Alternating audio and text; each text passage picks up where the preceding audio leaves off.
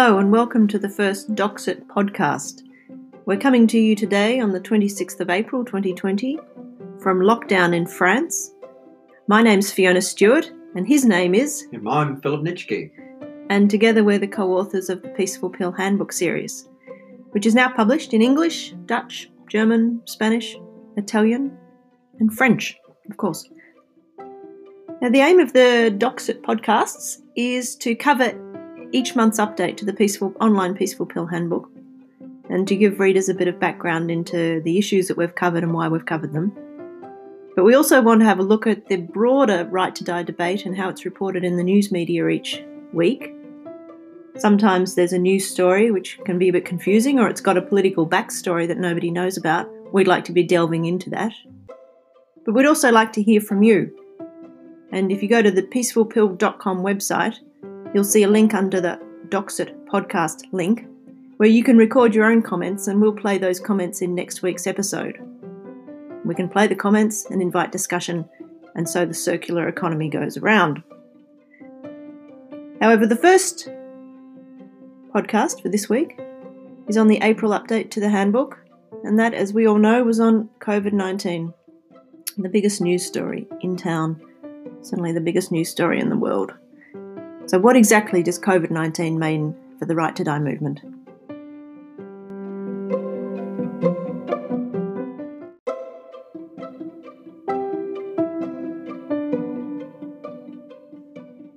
So, here we are in the middle of the COVID pandemic discussing this awful virus. It's changed the world that we all once knew and will continue to change the world in the future. One of the groups most affected by COVID is the elderly and people with uh, much uh, reported underlying health conditions that we all hear. It's become such a cliche now, but I guess it's a cliche because it's true. So, Philip, tell me, what is it about COVID 19 and a good death that most concerns you? Well, you're quite right about it being uh, an issue of great importance to the people that generally are involved with exit because we predominantly deal, of course, with people that are elderly and are thinking about their end of life questions. So here we've got a situation where a new disease that no one knows anything about comes along, seems to selectively affect the elderly. And of course, we've been hearing a lot of reports that the type of death that you may find yourself experiencing if you develop COVID and it turns into one of these nasty pneumonias that do kill a significant number of people who are infected, it's not a particularly pleasant death. So of course, there's a lot of uh, interest from our members writing in, sending in emails asking for details, and it seemed a very important thing for us to do to try and get some information packaged together and used as an update to the handbook. And so it's turned out to be a whole new chapter, and effectively, we've got a post COVID 19 update to the handbook, which looks specifically at the way COVID has affected. Uh, affected a lot of the various aspects of right to die and end of life issues. I mean, that is quite an interesting phenomenon, isn't it? In the last few weeks, one out of three people, perhaps, who are subscribing to the online handbook are saying that they're scared out of their wits about COVID or that they've got a disease, for example, like COPD, that they think makes them especially vulnerable. And they're realizing all of a sudden that they desperately need an exit plan in place in case they should get a positive diagnosis.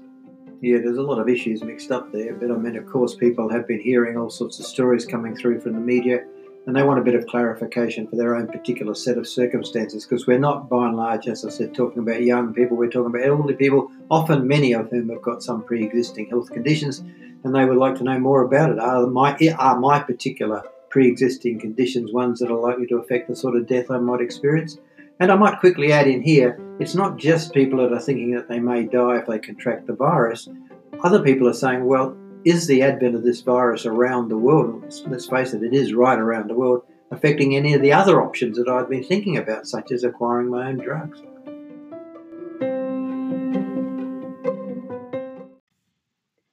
Now, why don't we start by talking a bit about pneumonia? We hear out of the ER departments and the ICU units that most people seem to be dying of pneumonia. Yet, pneumonia, in my knowledge, has always been known as the old person's friend. Yeah, that's interesting because it was indeed known as the old person's friend, and that was a title that was given to it by William Osler, really back in the previous century, back in the 1890s. He wasn't. He was one of the founders of the Johns Hopkins Medical Centre.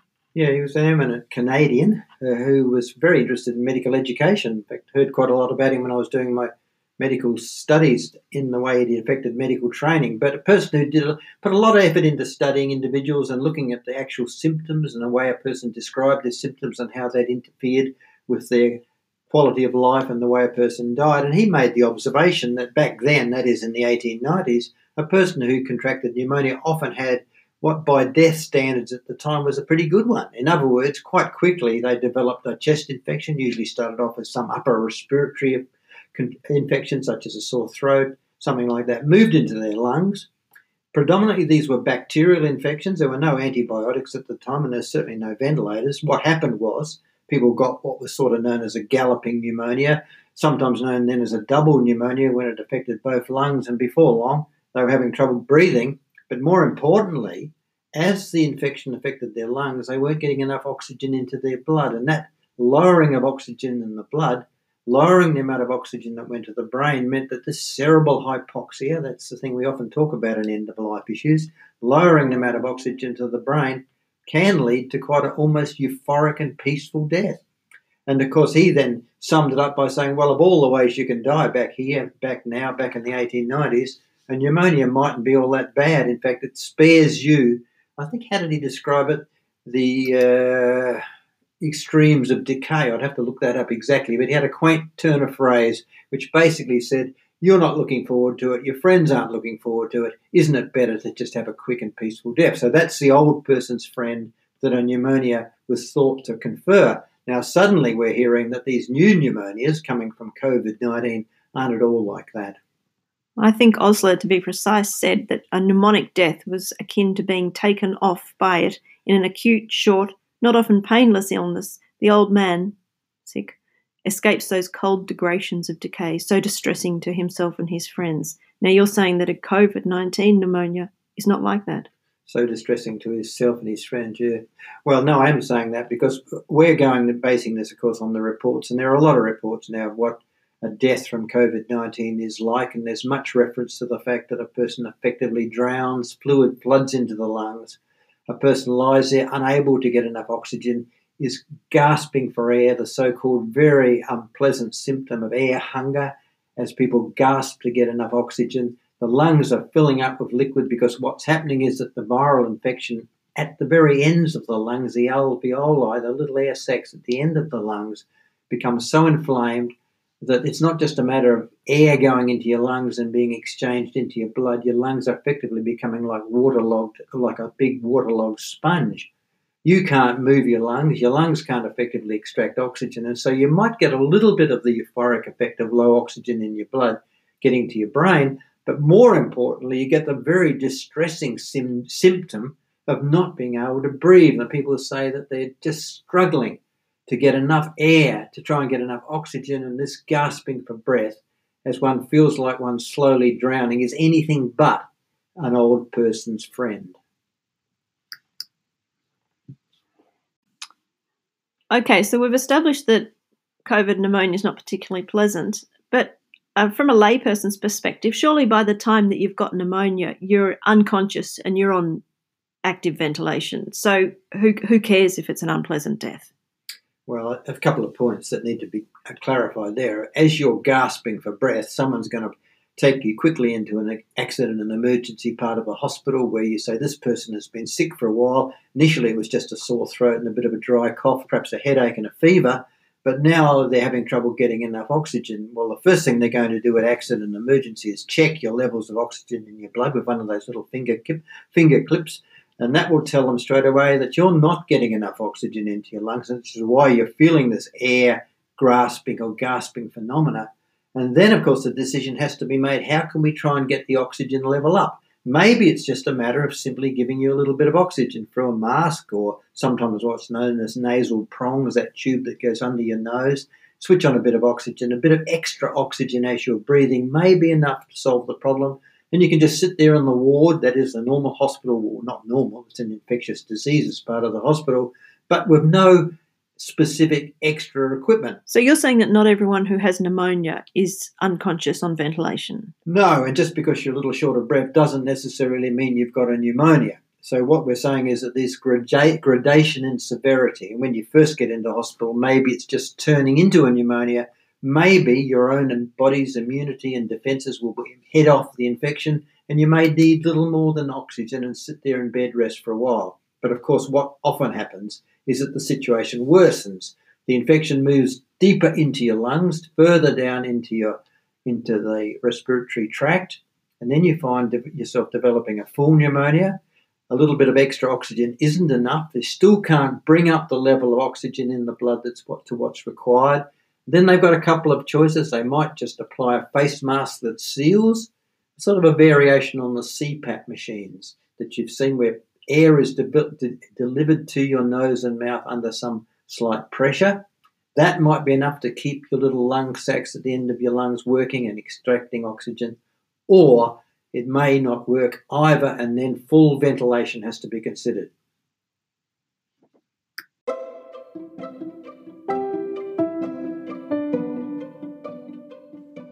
Okay, so we've been talking about uh, oxygen tubes under your nose. So, are we talking here about active or passive ventilation? Well, that's not really ventilation. I mean, ventilation is when you have a machine that effectively takes over the breathing for you.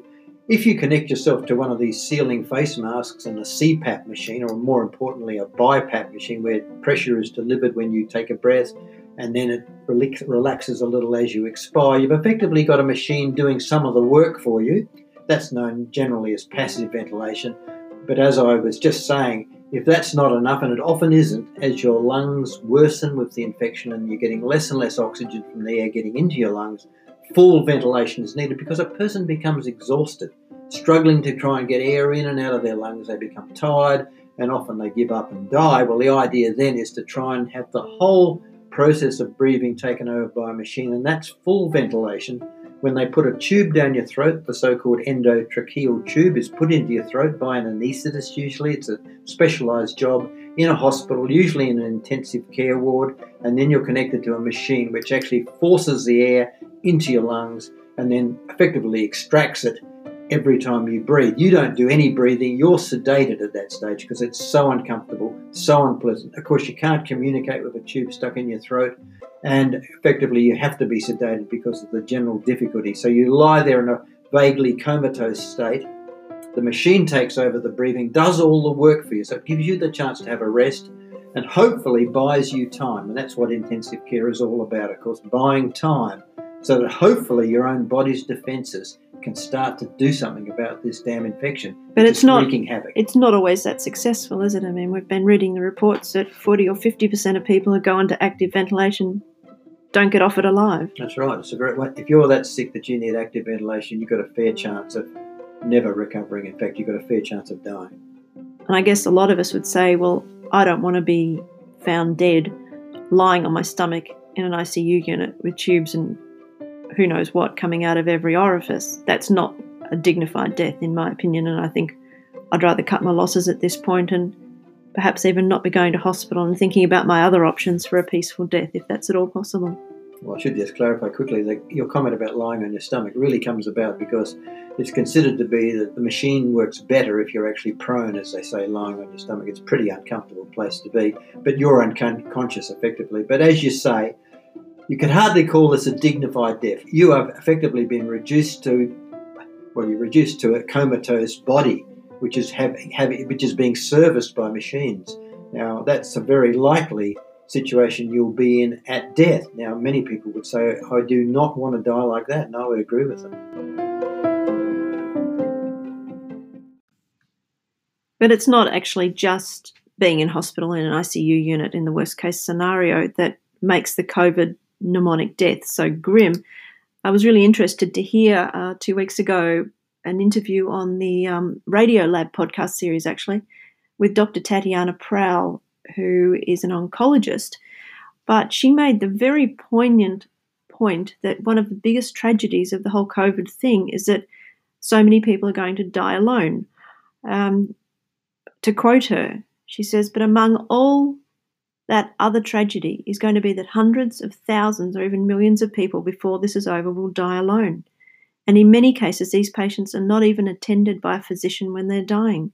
You have a phone call with them from outside the room. You only go into the room if you need to lay hands on the patient or do a procedure or something. These people are going into hospital. They walk into ER, they're coughing or something, and they don't know, they don't realize. I didn't even realize. I mean, I realized, but I didn't think of it.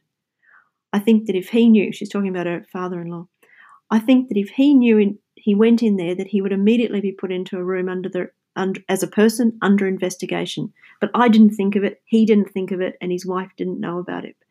So she's saying that if you deliver your loved one to an emergency room at a hospital with, and you think or they think that they might have COVID, then you may never see them again. You're not going to be there holding their hand when they die. You're not going to be there holding them.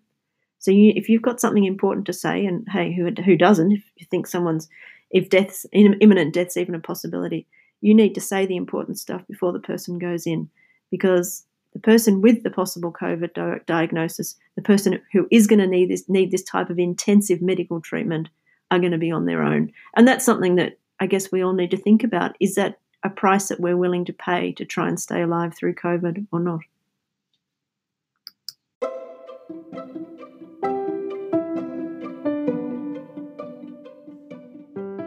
I'm sorry, folks, but I know it's a little bit grim for our first Doxit podcast.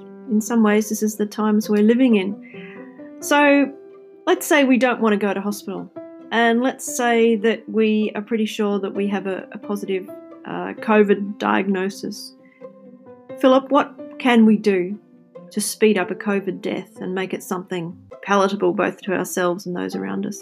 Well, of course, you, many people aren't really aware that they're going to die of it. They're kind of hoping, of course, that they probably won't die of it. But of course, a fraction will. So you put it in an awkward position if you develop this illness. Maybe you've got a lot of other health issues, and maybe you're thinking that you haven't got long for this world anyway, and that this might be a good opportunity to take the step and end your life. So, should you just let the disease take its course, or should you in some way work out how you can make this a more pleasant experience. How can you turn it back into the expected old person's friend that was referred to earlier? I mean, we've got a series of issues that we go through in this month's update to the handbook. The first is oxygen. Yeah, we talk about this in uh, some detail in the handbook and the new chapter on COVID where we look at different things one might do if one's looking seriously now at using a COVID death. In other words, you think you're going to die, you've got the infection, you may as well make the infection be that final act of your life. How can you ensure that you will die, and how can you make the whole process a little friendlier, perhaps? And there are several strategies. They're in detail, talked about in detail in this new chapter in the handbook, but briefly, oxygen, of course, that's useful. Uh, it won't speed up your death, though. That's just a way of making you feel more comfortable, and we've talked about that. That can be done at home with a bit of a, a nasal cannulas, and you can have home oxygen. But there are other things you can do too. Uh, you're referring drugs. here. You're referring to the opiates, the things such as morphine, fentanyl, opium, heroin, and even codeine. Yes, are any of these drugs? I mean, we often hear exit members who have, you know, stockpiled their their MS Contin they haven't they've been prescribed them for something else and they've decided to stockpile them and we often say that well it's not a lethal drug for sure on its own but could a stockpile of old ms Contin be useful in this context well it certainly could and this very distressing symptom of gasping for air and air hunger can be significantly alleviated by taking some form of opiate now of course when people talk about opiates of course one of the strongest ones that you might have stockpiled of course is morphine in various forms and morphine, if you do happen to have a stockpile of it, is a very useful drug, not only for making the symptoms of air hunger a little bit easier to deal as you're fighting for breath. Taking some morphine can not only stop you feeling the anxiety of not getting enough air, but also, of course, speed up the whole process. So that's good. Now you're saying, well, I haven't got any MS Contin or home morphine. But it does no have to be any particular it. type of morphine? No, pretty much all of the opiates will do, and that includes, as you said in your little introduction, even something like codeine, which is a rather milder form of an opiate. Things like fentanyl, things like pethidine, but of course some of the illegal opiates too, like heroin. Yeah, but who's going to be going out on the street, you know, buying heroin? Well, it's less likely to happen in in the people who are obviously reading the handbook than perhaps having of, been subscribed more. morphine. Look, the members of Exit are a broad church. Many of them, I'm not suggesting they've all got heroin stash, but some of them will have, will have used heroin. And heroin is a widely available illegal drug. Are those baby boomers?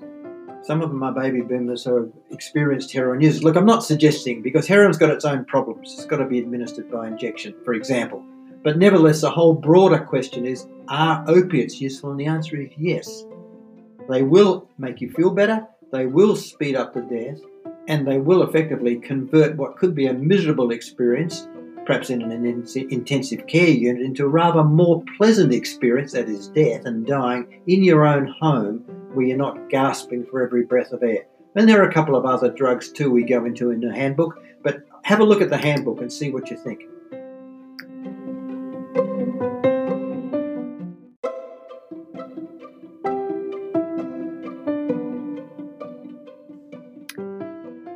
We might get political here for a few minutes. It's interesting that in 2015 we had a new chapter in the book on chloroquine.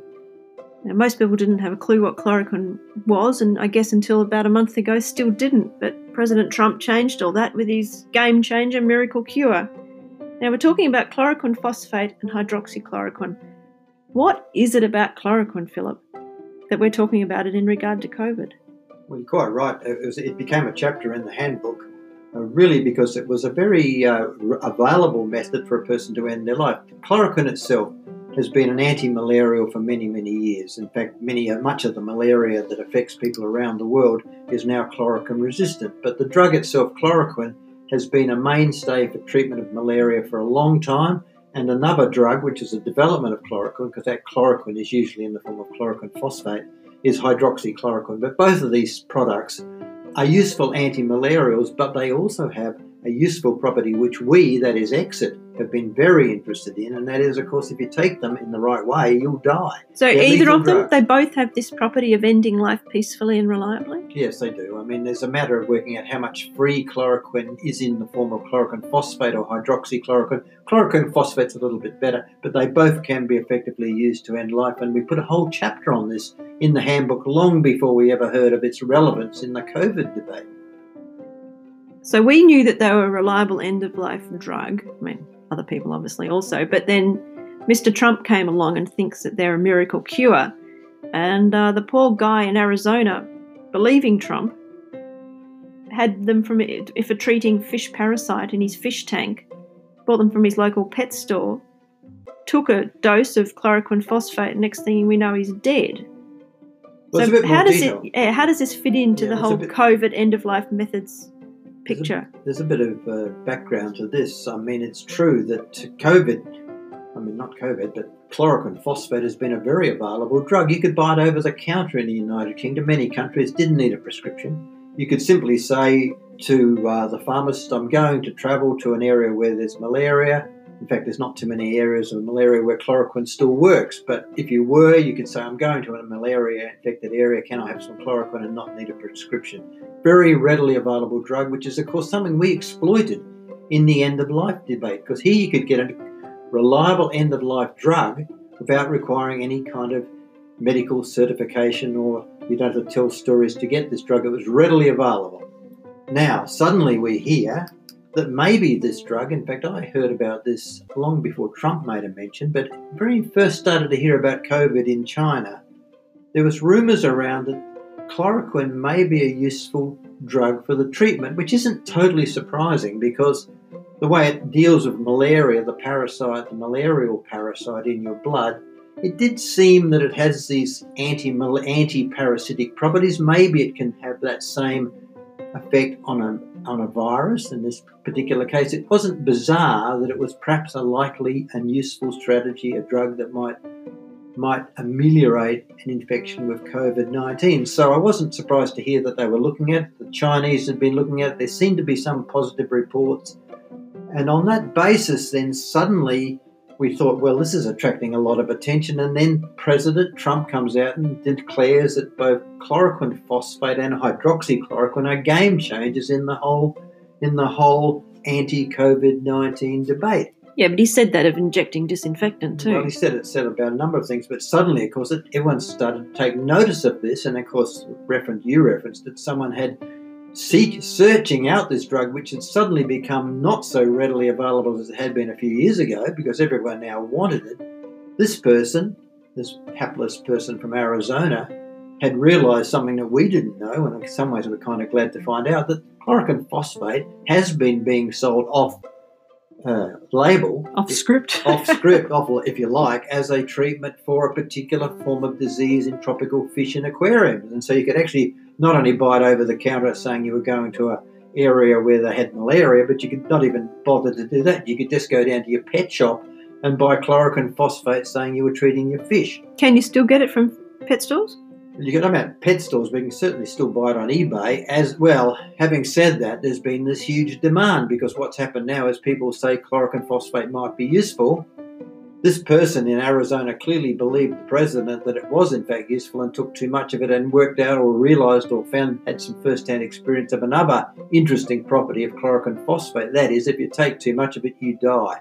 He took too much of it and he died, but what he left behind, at least for us at Exit, is the fact that we now have a new source of chloroquine phosphate, one we didn't even know about, that it can be obtained as a treatment for fish diseases. Nevertheless, the whole debate about chloroquine has gone on and on. There seems to be a lot of argument about whether it's particularly useful or not. Generally speaking, it's starting to look like it's not a particularly useful treatment. But what we're left with is a huge demand around the world for this drug. So it's no longer an easy process of just going along to a shop and saying, I'd like to have some chloroquine because I'm going to a malaria area. You won't get it anymore.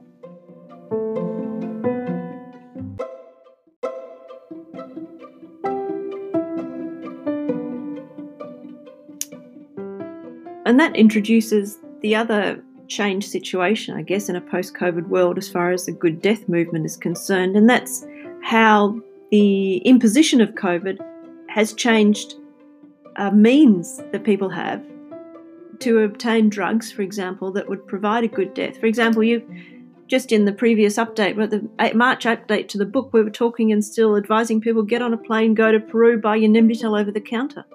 I mean, nobody's getting on a plane to Peru now. I mean, everyone's desperately trying to get charter flights out of Peru. So there's been a number of areas, and you might get you to comment on this, Philip, where post COVID, a good death is suddenly more, much more difficult. Yeah, the idea that the way the the way the spread of COVID around the globe and the way there's been moves put in place by many countries to try and restrict its spread have had an impact on all manner of means and ways that people had of obtaining end of life options. And then the one you referred to, of course, was a very popular one, and that is you could travel, that is, before these extreme travel restrictions have come in around the world and airlines closed down many of their international flights. It used to, of course, be a very straightforward process to get on a plane and fly into Lima in Peru and buy your best end of life drug, Nembutal, over the counter. Well, clearly, if you can't go to Peru, you can't do this. So that's removed one of the I suppose, one of the more popular options for getting the best drug.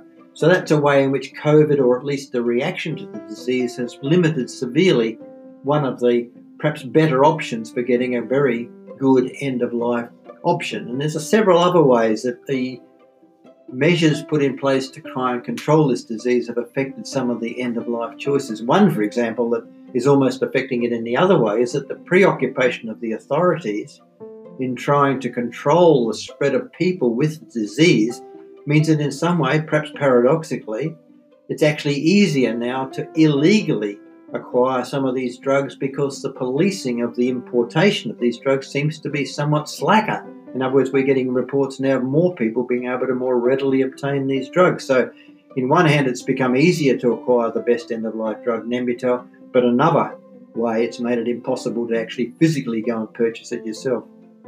And I guess in terms of finishing this first Doxit podcast, it's had COVID's had pretty profound implications for the SARCO project, hasn't it? I mean, no sooner had we gone to the opening of SARCO at, at the new Cube Design Museum, it was in, early February in the Netherlands, and we're marveling at its wonderful display and at the um, I guess it's a, it's a science exhibition, so there's there's lots of very interesting creations, installations, devices about end of life and we see Sarco being brought to a grinding halt because there we were thinking that Sarco Mark II, which was just nearing production completion in the Netherlands, was about to be used in Switzerland, and I think that's now put on the back burner as so many other things are.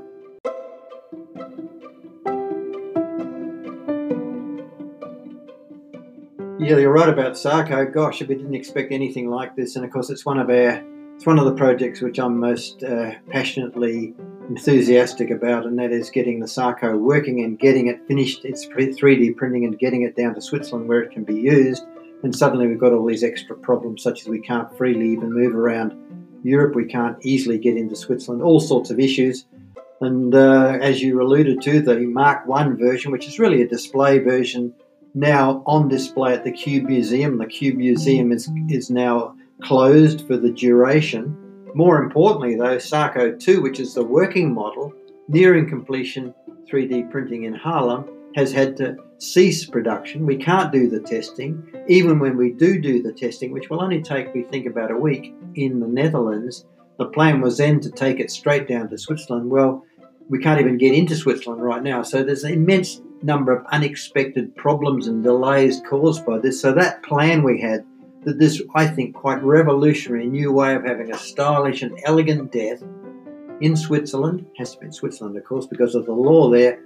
But using this device, the Sarco isn't going to take place certainly in spring, and I guess it won't take place, and we won't be able to predict when it will take place until we know a little bit more about these European border restrictions, which are affecting us all.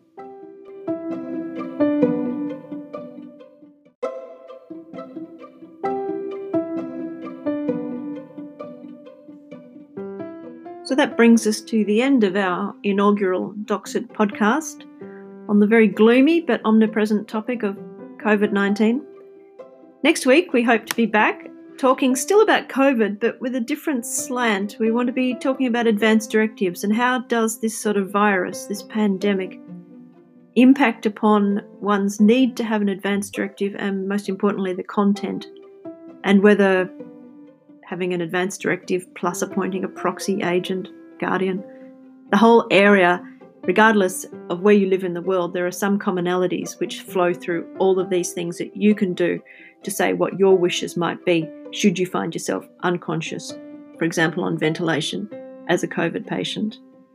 We also want to look at next week the recent High Court decision in the Netherlands about dementia patients being able to be given euthanasia by a doctor if it has been noted in their advance directive. It's a pretty significant decision that's come down. It is a, it is a decision that affirms the person's a person's right in the Netherlands to be given euthanasia when they are demented. And it follows on from a, a very high profile court case last year about a doctor who was found to do this to a patient, and there was a decision by the public prosecutor to prosecute to test the law. But the laws come out in favour of the right to die movement, and we're all pretty pleased about that. Philip, is there any comment that you might like to make in closing our first Doxit podcast? Oh, no, I'm very pleased to have been able to be part of this first Doxit podcast. And of course, you've referred to the fact that there'll be a couple of important topics next week. Of course, COVID's really drawn attention to the need for living will and why you would need one. And of course, that other interesting thing you mentioned about is, of course, dementia. This is the vexed topic in Right to Die. What do you do with someone who's got Alzheimer's disease who simply doesn't know what they're doing and what are the solutions? Well, advanced directives provide one solution. That's just been ratified by the courts in the Netherlands, but I'd like to talk about a few other innovative ways we might deal with this, so let's do it next week. Okay, so we're talking implants next week. Implants, yes. Uh, it's the uh, utopian future, according to Philip Nitschke, but it's certainly one that deserves our attention and listening. He's he's convinced me. First of all, I thought, hmm, sounds a bit wacky, but no, there's no solution to the dementia issue and how we make decisions once we don't have capacity. So this, there might just be some promise in this. Thanks everyone for listening. Talk to you all next week.